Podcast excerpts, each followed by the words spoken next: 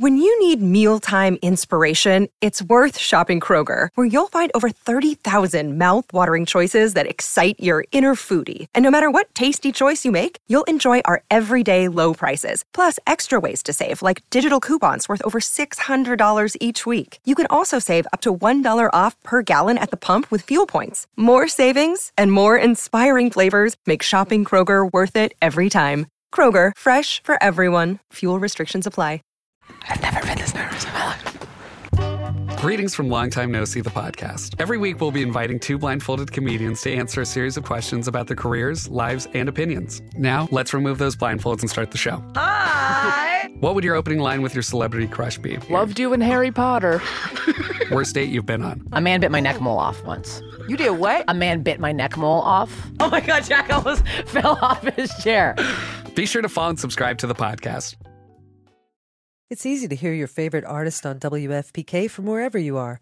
Listen on your smart speaker, live stream from our website at WFPK.org from Louisville Public Media. We're filming. I've got to make sure my hair looks nice.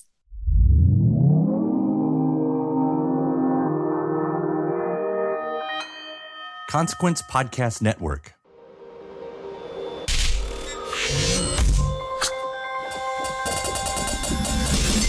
Hey, and welcome to another edition of Kyle Meredith with. It's the interview series presented by WFPK at WFPK.org, Consequence, and the Consequence Podcast Network. Thank you as always for making your way here, for checking out the series. Of course, I hope you hit that subscribe button so you can keep up with all the interviews that I put out every single week. A new one every Monday, Wednesday, and Friday. That's three interviews a week to keep you up to date on your favorite artists. And discover those new ones, you can do so any of the usual spots in podcast land like uh, Spotify, Apple Podcast at NPR, WFPK.org, Consequence, YouTube for the video versions, or anywhere you get your podcast from. You can subscribe to Kyle Meredith with. And if you're already subscribed, or while you're at it, uh, be sure to give the uh, the series a rating and leave a review as well. Uh, some of my recent guests uh, lately, we've talked with Crispin Mills from uh, Kula Shaker. We had on Slow Pulp the actor Daryl J. Johnson from Drunk History and Punk. Aldis Hodge was here to talk about the movie Marmalade. We had uh, Mary Timony from Ex Hex and Helium. Natalie Morales, the actress uh, lately from The Morning Show and Parks and Recreation. Matthew Vaughn, the director behind the movie Argylle, also dropped in just an example of what you get when you subscribe to the Kyle Meredith with podcast. And that's me, Kyle Meredith. Today, my guest, English singer and actress Paloma Faith. We're going to be talking about her record, The Glorification of Sadness. It's an album that chronicles her stages of grief while growing through a divorce, especially with children. Uh, Paloma is going to tell us the, the stories behind songs like Eat Shit and Die. Uh, she'll tell the stories of not thinking that her management would want her to release the LP, and the moment someone from her label even asked her how they could turn her pain into entertainment. Paloma's also going to give us a peek into her upcoming book, a book about being a woman in a post feminist world. All that and more as we dig into the glorification of sadness. It's Kyle Meredith with Paloma Faith. Hello, nice to see you. I'm so glad to be talking to some an, an American. well, I just woke up that way. I had no control of Hello, America. The glorification of sadness, which I love that title. The first words we hear on this album, nobody's perfect, least of all me. And so I don't know, is that is that an apology or a declaration? A little bit of both? A bit kind of a disclaimer, I think. Like don't expect too much. Lower your expectations and listen on. I love it. So maybe that's the easy place to start. Like like why if if that's sort of the mission statement of the album, why? Well, the album sort of chronicles the stages of grief that I went to in the biggest breakup of my life. Um, it's very rare that we experience or have listened to um, breakup albums where it's very kind of clearly a a kind of really important relationship. This one was a decade long, and also that it's acknowledged that we have children. So I sing sort of quite explicitly in it that um, in in the song "Divorce," like you know, I'll take the kids and you know, I say all those words. And I think um, speaking to somebody recently, they said that it was unusual to them because a lot of the sensibilities of country music come about in this album, even though it's not a country album, but it's quite common in country music for songwriters to say exactly what they're thinking and feeling. And you listen to like Dolly Parton, and she sings about the, the Parent Teachers Association or she also has a song called Divorce. And I think it's that kind of mentality of just being really truthful um, that comes across in the album, or that was my intention, but it's kind of in a sort of soulful pop genre. So it's, it's like a mixing of stuff. Yeah, that's what I've tried to do.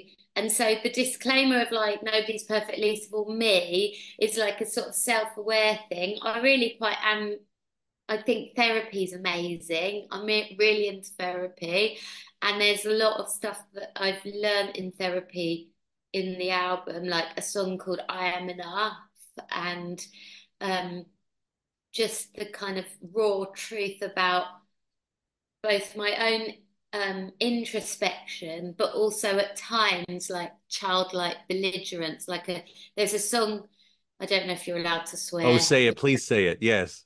There's a song called Eat Shit and Die, which is like my kind of petulant child moment of like, ah, when you're in a relationship and you think, I've done all this really mature communicating and you're still not listening. So now here's my three year old self slamming doors and being like, oh, screw you.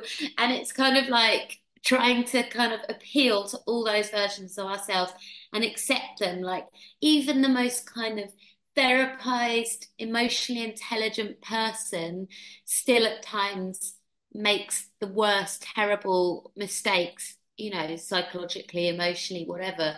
And so it's about that self acceptance. Each and Die, by the way. And it's hard not to immediately, like, if you look at the track list, the, our eyes are immediately going there. And, and, and seeing the title before I hear it and not knowing what to expect, like the doo wop sound it's so fun. It wasn't exactly what I thought was going to happen with a title like that. like where did that where did that come from? It's meant to be a bit comedic. Like I'm it's got a self-awareness to it. I'm sort of laughing at myself because I've kind of it's that point where you've exhausted like I say all your kind of social and psychological grooming to like become this amazingly insightful mature person and it's like oh, I've let it all go. I've let myself down. And we all have it in breakdowns. We're like, in breakups, we're always like, yeah, I've been really like reasonable. I've really done everything I meant to do. I've given the closure, done all this. And you're like, oh, now I've just completely let myself down and despise myself again. So that's what that song's appealing to. I think the the the opening line being nobody's perfect, least of all me, is kind of saying, I'm not claiming that I dealt with any of this in a perfect way or in a proper way. The whole thing's kind of an exploration of the ups and downs. Mm-hmm. And um, the guilt and shame involved in that, because I think it is much heavier and kind of more um, devastating when you think like my decision has affected my children. So I wanted to sort of really drive that guilt and shame home. It's it's a it's a public confessional. and we'll be right back right after this. Shout out to uh, Astepro for sponsoring this episode and providing us with free samples. Uh, I, I live in Kentucky, in the Midwest, and allergies. Yeah, I suffer. When I say I suffer from allergies, I suffer from allergies. And around here, everyone I know deals with allergies to some degree. And for a long time, I thought it was just something that I would have to live with, which is a real problem um, for anything, but especially when you're a radio host. It affects my voice, it affects my mood, it affects everything. And I feel like I've tried every I've tried all the medicines. Some of them work better than others, but there's there's never a perfect one out there, especially because some of them take forever to actually work and some of them don't work at all. And then there's Astepro, the fastest solution to nasal allergy symptoms. It's what I use now, and it's definitely changed my life. Astepro is the first of its kind nasal allergy spray. It's the fastest 24 hour over the counter allergy spray. It starts working in 30 minutes, while other allergy sprays take hours. Uh, Astepro is the first and only 24 hour steroid free allergy spray. Astepro delivers full prescription strength indoor and outdoor allergy relief from nasal congestion, runny and itchy nose, and sneezing with all the pollen in the air, with all the dust around the, the corners of the house, uh, even with uh, the allergies I have from my dog. Astepro has been the nasal spray that has helped me with all of my allergies. And it can help you too. Get fast acting nasal allergy symptom relief with Astepro. Go to asteproallergy.com for a discount so you can Astepro and go today. A S T E P R O allergy.com. That's A S T E P R O allergy.com. Astepro and go. Use as directed for relief of nasal congestion, runny nose, sneezing, and itchy nose due to allergies. Welcome back. It's Kyle Meredith with Paloma Faith. And as someone who I, I've got, you know, we, we co-parent. I'm, uh, you know, I have a first marriage and, and divorce, and I, I know exactly what you mean. Like, how do you affect your children? And hearing some of those moments on here, there's nothing more human than failure. You know, it, it's another one of those things. Like, that's a mantra. You know, it's it does there is a part of me that wonders like how much are you trying to convince yourself while you're also saying it it's a let yeah it's a letter to myself the whole album's me trying to tell myself stuff i'm hoping that when i tour it i'll just like eventually start believing it it mm-hmm. takes so long like there's a long history of empowerments in pop music and sometimes that just comes off so generic that it doesn't mean anything. Like we will climb the mountain you know whatever. I'm not quoting anybody there that's but although i probably am and i don't even know it. But like there is that like what this is a compliment and a question tied up into one i promise. But uh i don't get that from you because these are there are these big moments of empowerment historically that we would get in but it's so specific that it's so meaningful. And i guess as a songwriter like how maybe you don't think maybe maybe this isn't part of the process but like how much do you consider opening that door to everyone else's ears? What of the feeling of shame? Just of everything that you've gone through. You know this this is your story. This is your story. I feel like as a as a person um well i'm i'm naturally i can't pretend i'm not a pretender i'm i'm really like naturally not fake I'm very genuine, which at times gets me into trouble because people ask me like, "Do I look nice in this?" And I'm like, "Not sure," but um, I really want, yeah. So I really want to be kind, but I, na- I it's like I called my um management when this all happened, and I said, I, I can't think about anything else. It's consuming, and I can't write any music unless it's about this but I because I'm so in it, it's probably all going to be appalling, and you're going to feel that I'm so vulnerable. You can't tell me how terrible it is. So I apologize if this is the worst album I've ever made in advance. But I literally can't think or write about anything else because it's what I'm in. I'm so in it, and I feel. And as you know from experience, by the sounds of it, that even two years on, I'm still in it because of the kids and the co-parenting like you see each other all the time. There's moments as well where you're like why aren't we together? We get on so well. And then you're like oh my god i remember now because we just spoke about something and clashed again. Like ah there you are. So glad we're not together. So um yeah i think it wasn't that i felt i had a choice i i just naturally am that way inclined. And I think for me, like you just said, like it's all to do with that. The quest of songwriting is all to do with an alternative way of saying the same thing because essentially in music we've all heard all the songs before we've said all the words before and it's difficult um, it's it's important to me to avoid cliches because it doesn't always feel like all the songs speak to me and how I feel about my life so I wanted to write those ones. That's probably when you say, oh, it's quite unique, or, you know, at times it feels contradictory in my album because it feels like I'm very vulnerable but also empowered at the same time, which is not something that we hear that often. So I wanted to write songs that would speak to people like me, I guess. And also, I think that society puts us under so much pressure to define who we are and know what we want. And I really reject that because I think it's a ridiculous expectation. Also, the concept of happiness is a ridiculous expectation. Like happiness is transient, just like sadness is transient. Knowing who we are. I mean, I could be somebody in the morning and then three hours later, I'm somebody else. And knowing what I want, well, forget about that. I have no idea what I want. Every time I think that I know what I want and go and get it, I get it and then I don't want it.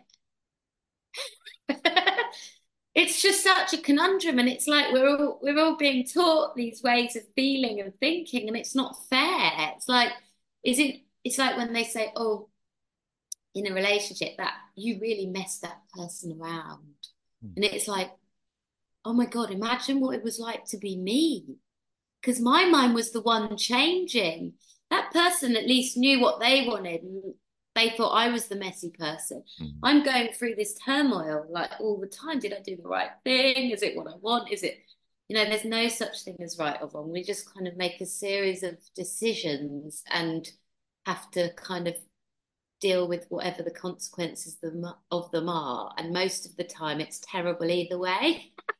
So here's a really optimistic interview for you.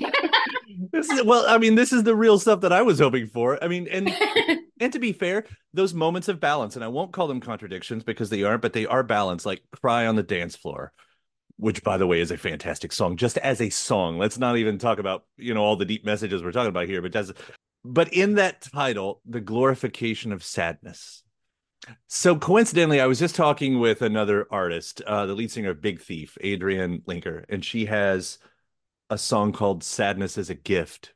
Yeah, and the just both of your titles are in my head, and thinking about a lot of the things that you're saying right here, not just processing your emotions through song, but as a listener, those expectations, how we treat artists. You've heard it in the past. Oh they were better before they got sober. Oh, they were better when they were, you know, so sad and they're oh now they're, you know, it's happy music. Which, you know, it's like, fuck off. this person's got to live and they've got to survive. And and and you know, I, I would actually just love to hear your take on this. Like when you think about the glorification of sadness, what is it? What what what exactly does that mean? Every artist's pain is for sale. And in the the trigger for me was that I went to a board meeting with my record company, who I didn't know that well because they change like the wind these days. I mean, I've met about 60 different heads of my record company. um, and I took, played one of the songs from the album called Divorce. And it's the saddest one for me to hear because I think it's the rawest and maybe kind of vocally the least affected I've ever sang. It's almost like I'm talking. It's like a private version of me. Mm-hmm. And has my children's voices in the recording and everything, which makes it even more sad to me. Um, and I was kind of quite moved and struggling not to be upset when it was on, welled up with tears. And the head of the board meeting said, How can we turn this into entertainment? And like my, it was like oh stake through the heart like because I am a bit vampire. Um it was like oh my goodness I know what I need to call this album. It's me it's like a a strange relationship that I have as an artist with my sadness. It's sort of macabre in a way to constantly be saying here's my tragedy and it's now a consumer item in a way. Like I'm selling it, I'm giving it to strangers essentially to do with what they will. And, you know, the reviews might be, this is appalling. You know, that's when it's that personal, it can feel damning and terrifying, but it's commodifying that kind of sadness. And also, in the empowering sense, glorifying it means that I'm wearing it like um, a badge of honor, like a charm. Like also you know, if I listen to um, this is my sixth studio album. If I if I listen to my vocals on maybe the first few. They're just not as strong, and I I think it's to do with to do with experience and how it affects your voice, and it is it's sadness and it's trauma that makes you have a depth of feeling or a depth of sound in your voice. If I think about you know, not in modern day music because people don't last anymore. But if I think about singers that I loved throughout their careers, like early Aretha Franklin albums or Etta James albums, the voices just, they were always amazing, but they weren't really quite as compelling as once they'd had the lives they lived and suffered the way they suffered. And their voices just became so much fuller and richer. So I guess it's like becoming a more whole person the more experience you have. And so the more sadness you experience, the more glorified you become. And we'll be right back right after this. Welcome back. It's Kyle Meredith with Paloma Faith. And I like that even beyond what you were saying about like putting your sadness for sale because because you're an artist and it is a weird thing. It's like I'm creating something but I also have to make a living off of it. But that's the same thing like you know a painter is putting their sadness for sale, you know. It's, yeah David Bowie put himself on sale all the time, and it was, you know, complete works of art. Um, something I don't like. I, I was thinking of that word. Sorry is the last word before divorce, but sorry never needs to be said when you're making art. That's I don't really care. Somebody asked me if I was a critic, and I was like, "Oh, no, I'll never be a critic. I like interviewing, but I'm who am I to tell you if your work is good or not? It's hard to do. It's so hard to make an album. It's so hard to make a movie, you know, or anything like that. Like so hard to be a doctor, though. It's so hard to be a nurse. It's just so hard to be a teacher. Like, I think the human condition is difficult. And whatever your circumstances subjectively, it's part of being a human being to struggle to find happiness, but also to have experienced grief and loss and you know, self loathing and all those things. It's all part of it. And without one, we don't have the opposite. I mean, it'd be awful to only be happy. I think happiness is probably the most transient of feelings, though. It's almost as soon as you realize that you're happy, it's the beginning of it going to the descent. I'm actually happy. Oh my God. Oh, the next day, a bird just shat on my shoulder. Congratulations. um, did I read you're also um you're writing a book as well? Yeah. I, I don't know if this is right, but I, from what I read about the book, it sounded like the song "Bad Woman" was almost like maybe a jumping off point to what to expect from the book. Yeah, it is. It's it's about female identity, and it's a bit about an exploration of how I feel as a woman in a post-feminist world. That feminism kind of came gave us loads of hope and then sort of abandoned us halfway through with too much to do. And I think women are very kind of the have it all idea is not real or obtainable. And actually, we're burning out because we're taking on too much. And like, obviously, I'm touring musician, two children. Now I'm a single mum. But luckily, I've got the money to be able to have childcare like not mo- most single mums don't have that and i'm aware of it. My mum didn't. But like yeah i feel like um it's just about kind of saying that we were sold a kind of dream about what empowerment and freedom was and actually i think we got lumbered with too much expectation and too much work. Well i look forward to checking that out. And this this album is so good. I mean, in the pantheon of of of albums like Fleetwood Mac's Rumours and Dylan's Blood on the Tracks, it's so good. Oh my god, that's high praise. You know, we're talking about those great divorce albums, but it's so far beyond that. It's just a great album on its own. Um, seriously, congratulations on this. I'm so happy that you let yourself be vulnerable and fun in the same sense. And thank you. Yeah, thank you for taking the well, time. Well, in Britain, we tend to try and laugh in the face of adversity, mm. which is like the way that I've got through most things. I'm just constantly laughing with my tears streaming down my face. I actually remember one day when I was younger, which was quite memorable. It stuck in my head, where my roommate, I'd broken up with a boyfriend. I was quite young and I was crying. And he came over to me and he went, Oh, you look so ugly when you're crying. And I just burst out laughing. And I feel like that's that's basically the way forward. well, thank you so much for taking the time to talk about it. Thank I seriously you. appreciate it. I really appreciate it. Thanks. My thanks to Paloma. The new album is called The Glorification of Sadness. Thanks to you for checking out the episode. Again, please do hit that subscribe button so you can keep up with all the interviews that I put out. Brand new ones every Monday, Wednesday, and Friday. Great way to keep up with your favorite artists. Discover the new ones at uh, Spotify, Apple Podcast, NPR, WFPK.org, Consequence, YouTube for the video versions, or anywhere you get your podcast from. You can subscribe to Kyle Meredith with. After that, head over to WFPK.org. It's where I do a show Monday through Friday starting at 6 p.m. Eastern.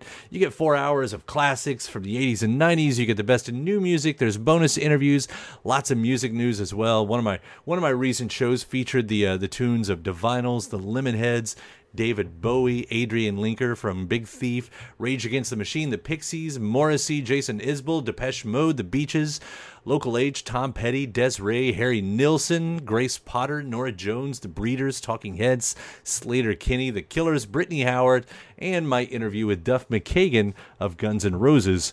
Just an example of what you get every weeknight starting at 6 p.m. Eastern at WFPK.org. Consequence has your music and film news. You can also find me on any of the social media sites. The address is always the same. It's at Kyle Meredith. So do hope you like and follow along. That does it for another edition. I'm Kyle Meredith, and I'll see you next time.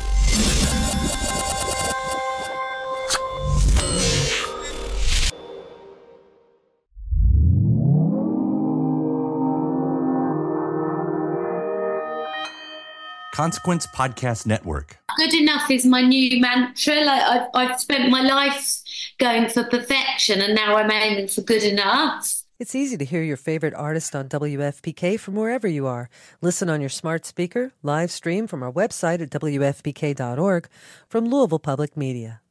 When you need mealtime inspiration, it's worth shopping Kroger, where you'll find over 30,000 mouthwatering choices that excite your inner foodie. And no matter what tasty choice you make, you'll enjoy our everyday low prices, plus extra ways to save, like digital coupons worth over $600 each week. You can also save up to $1 off per gallon at the pump with fuel points. More savings and more inspiring flavors make shopping Kroger worth it every time. Kroger, fresh for everyone. Fuel restrictions apply.